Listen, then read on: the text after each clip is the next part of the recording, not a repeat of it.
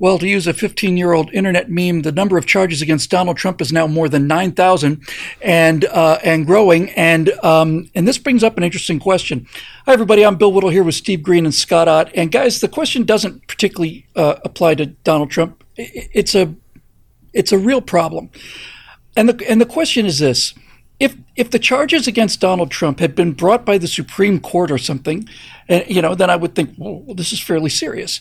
But when you think about the total number of DAs that are in the country and how and how local and how small they are, we are we have developed a system now where the smallest player can throw a wrench into the entire operation of the U.S. government. Some judge somewhere can issue a stay against something that's been passed by Congress, and we're just crippled by this until we find out what you know what Ebenezer wants for his for his uh, for his um, release the country from his judicial um, statements. So that's what I'm really interested in, guys. It, I think if you want to look at the case of Donald Trump, Steve, I'm I'm in favor of, of, of abiding by the law. Obviously, I'd, I'd like the presidential candidates to be lawful people, and and I'd like that to apply equally to both parties. But one of the things that is the strongest evidence to me of Donald Trump's, uh, if not his innocence, then certainly his lack of, you know, significant guilt, is how how far down the ladder you have to go to find a prosecutor willing to press charges. This is a powerful argument, you know, in anything, is where what level is your opposition stooping to? Are if if their entire credentials are from a guy who wrote a paper once, you know, when he was in college, it doesn't throw a whole lot of weight. So what do we do about this? What uh, What's interesting here? What what is her name? The uh, the the Fulton County. It's Fulton County. Fani Willis is in right. Fani Willis. I'm sorry, Fani Willis. Thank you. Um, corrupt as hell, by the way. I think you've read the thing that she's she hired her married yep. boyfriend, and uh, just, wow, she's got to go. Uh, there's something n- known in legal terms as judge shopping. You know, you, you, you, you look for the friendliest judge for for your particular case, whether you're the prosecutor mm-hmm. or or the attorney. And in this case, we've got DA shopping, and the shopping seems to have been done by the Biden White House who apparently has been in cahoots with uh, this this DA in in in Fulton County, uh, coordinating how they're going to go after Joe Biden's political rifle. Holy crap, that's happening in this country, Bill. Um, yeah. And the thing is, I don't know what the solution is. I don't even know if there is a solution because this didn't used to be a problem because we had a, at least some semblance of care for the health of the republic. You didn't go and do this kind of thing because it yeah, was didn't smash it to atoms just because. Sure, yeah. maybe you'll lose an election and that'll hurt, but there are things more important than what happens every other or every fourth November, and that is the health of the Republic. And there used to be some damn concern for that kind of thing, and now that's all out the window. We are at the raid the Treasury point of the decline of this republic, where nothing matters more than the next election, because the next election could be your last chance to suck another trillion or two dollars out of the treasury before the whole thing comes crashing down. And and Bill, I'm not sure there's a solution for that. You know, I'm I'm a, I'm a solution oriented guy. I want to see the bright side. I want to say, hey, if we can do this one thing or this this set of things, we can solve this problem. But other than having this whole mess crash down around our heads, so that we can get some stronger, tougher, more moral, more ethical people with some real concern for this country, um, I'm afraid that's that's it. That's all I got for you yep. today. Yep. And Steve, the first time I was aware it had been going on for quite a while, but the first time I became like consciously aware that that there were people who were ready to destroy the country in order to get what they wanted right now was when Harry Reid uh, uh, pulled the nuclear option to get a vote that he needed and threw away 150 years of, of, of gentleman agreement that made the, the country run more smoothly and, and, and so on. He just he just just threw it and, away. And Harry Reid, so, he's the same guy who who said uh, Mitt Romney never paid any taxes, and which was a total hmm. lie. And after after the election, he was called on it, and his response was, "Well, it worked, didn't it?" Yep, yep. Those kind of people uh, representing free people will will take away your freedom. Um, Scott, so here, so here's the issue. I you you know more about the Constitution than anybody I've ever met, but to me the document is is is quasi divine. It's just astonishing, astonishing how much genius is in that document. And and every time I see a problem, I think, oh, there's something that the Constitution missed, and then I realize, no, it was the Constitution got it right. It's just we weren't listening, or we were doing the Commerce Clause kind of shenanigans, or all the rest of it. But it seems to me that even on a state and local level, that a great deal of of genuine harm is being done by um, by prosecutor. Uh, uh, what's the term I'm looking for? Prosecutorial um, discretion. Where the prosecute. Thank you very much. Yes, that this is in fact a problem where if it turns out that you have a prosecutor who is biased one way, he can simply choose not to press criminal charges against people for whom there is voluminous evidence, and likewise can press criminal charges against people who don't have an awful lot of evidence and basically do what we're seeing now which is just keep throwing mud in, in that direction. And it's not like Donald Trump is going to break through this like a, uh, there's going to be a snap when he cuts the Gordian knot.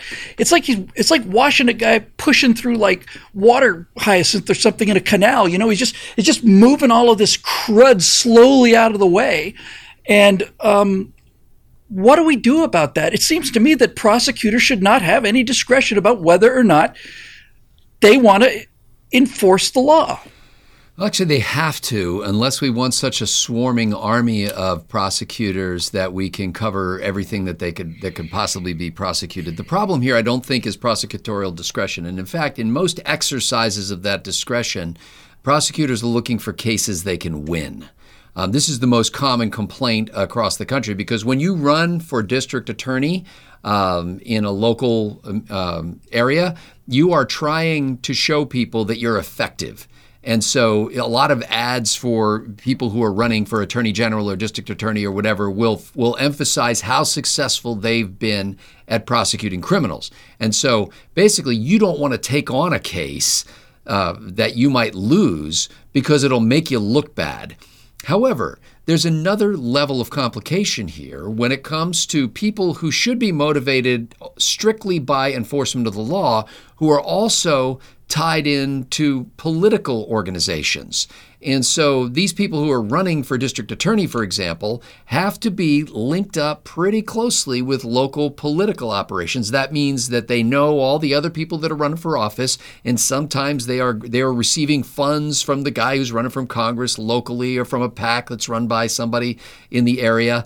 And so they become beholden to people in their party.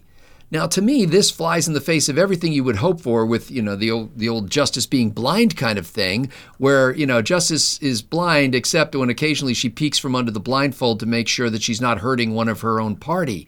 And, and that, mm-hmm. I think, really becomes troublesome. Now, I don't think there's an easy solution to it because alternatives seem even worse. You just you say, well, somebody's going to appoint that person. We don't want to elect that person, or you can't run for office nominally as part of a party. Well, you know, at the beginning, at the founding of the republic, there weren't really political parties, but they quickly it quickly became evident who was in which party. And in a few years, the parties had names, and everybody was, you know, it was out in the opening uh, at that point. So it is. Um, it, on the one hand, we as Republicans generally believe, and, and when I say I'm a Republican, I'm actually not a registered Republican. Uh, I don't feel a connection to the Republican Party. I feel a yeah. connection to Republican principles. So as a Republican, uh, we say local control is good. In fact, push uh, push decisions down as close to the local level as you can. However, when decisions made at the local level can change the face of national events, then that becomes a different issue. If something that Fani Willis does in Fulton County can affect uh, the the who sits in the White House, um, the course of history, yeah, the yeah. course of history in a sense, then you have uh, different factors. And indeed, uh, Fani is is called as a witness in the uh, the attorney's divorce trial. The attorney she hired to assist her, uh, she has said nothing about the relationship with this attorney that she hired. Uh, however, she did say that she hired three attorneys. She spoke at uh, at I think it was uh, I don't know if it was Mother Emanuel Church or one of the local um, AME churches. Anyway, she said uh, she hired three people. She paid them all the same. Not entirely true. She actually paid them slightly differently. but anyway, she said, "Well, look who they go after. They go after the black man." And so she's turning this into a racial thing when it really may be mm-hmm. an, an infidelity thing, which leads to an untrustworthiness thing, which leads to a corruption thing, you know, which leads to other questions that should come, come up. But uh, I, I don't know that there's any easy solution to this other than for the people who are pushing these massive waves of prosecution against Donald Trump to realize that not only are they quite likely to fail in court, but they're also, and I'm not saying he didn't do anything wrong. In fact, I believe that Donald Trump did a lot of wrong things that he's being accused of. um, but they're not they're not likely to succeed in court, and they are likely to gin up support for his presidential candidacy. So they're going to lose on both sides of it and look dirty in the process. Yeah, you, you know, I think I think I got a, a better handle on what this problem is when you said that um, a DA who's running for election or reelection uh, doesn't want to take a case that he can't win because if he loses, he'll look bad. But I think in this particular case, this woman knows that if she loses, she looks yeah. good. She's she's looking good one way or another. It doesn't matter whether she wins or not. She's the one who's who's apparently stopping the you know the Nazi overthrow of of all of our principles and all the rest of this garbage that they're throwing out there. So, on some level, it seems to me like, and Scott was kind of playing around with this. It seems to me like if you have to go down that far on the judicial system, that local, to find somebody willing to do this, then it seems like on some level they should not have the jurisdiction to have a, a, a, a state a, a, judgment that affects national politics. It seems to me, and we've seen, and again, it's not just Trump. How many times have we seen legislation or something that Republicans like or conservatives like, and then the Ninth District Court just throws it out, and now we're stuck, and now we have to sit here and wait until this communist who's uh, you know you know lives in San Francisco or something uh, decides to to allow the country to function again the way it was supposed to.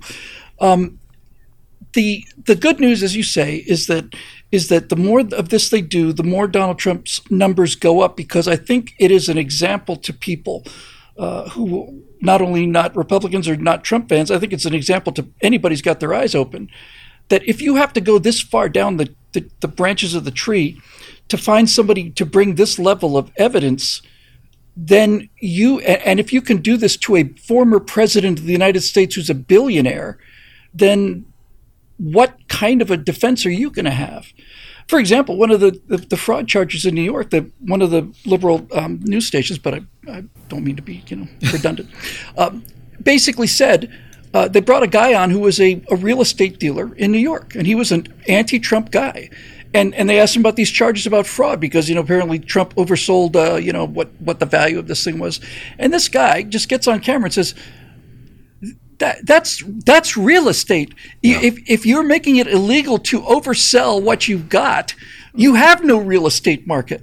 Everybody does it, he said. Of course you have to do it. Of course, when you're trying to sell something, you're going to list all of the benefits and minimize the um, the the uh, the downside. And when somebody comes out with that kind of common sense statement, it makes you realize that this thing is, in fact, a, a genuine political witch hunt. It is lawfare against the American people in order to deprive them of their choice of who they want to vote for president. And the fact that it's not working, the fact that the more of this they do, the higher Donald Trump's numbers become, the better I feel about the future of the country. Because many people are looking at this and saying, this isn't about Donald Trump anymore. It's not even about the presidency anymore. It's about whether or not I, as an American citizen, are, am going to be allowed to make a choice that I want to make based on information that is reasonably accurate. And we know the information slanted, and now it looks like your ability to make a choice is slanted. And if it turns out that this continues and Trump's numbers keep going up, we might be in for a tectonic shift in um, in the uh, names and addresses of people who are actually employed by the U.S. Uh, federal government and, and maybe some other places too. And long overdue, I say. For Steve Green and Scott Ott, I'm Bill Whittle. Thanks for joining us, and we'll see you next time on Right Angle.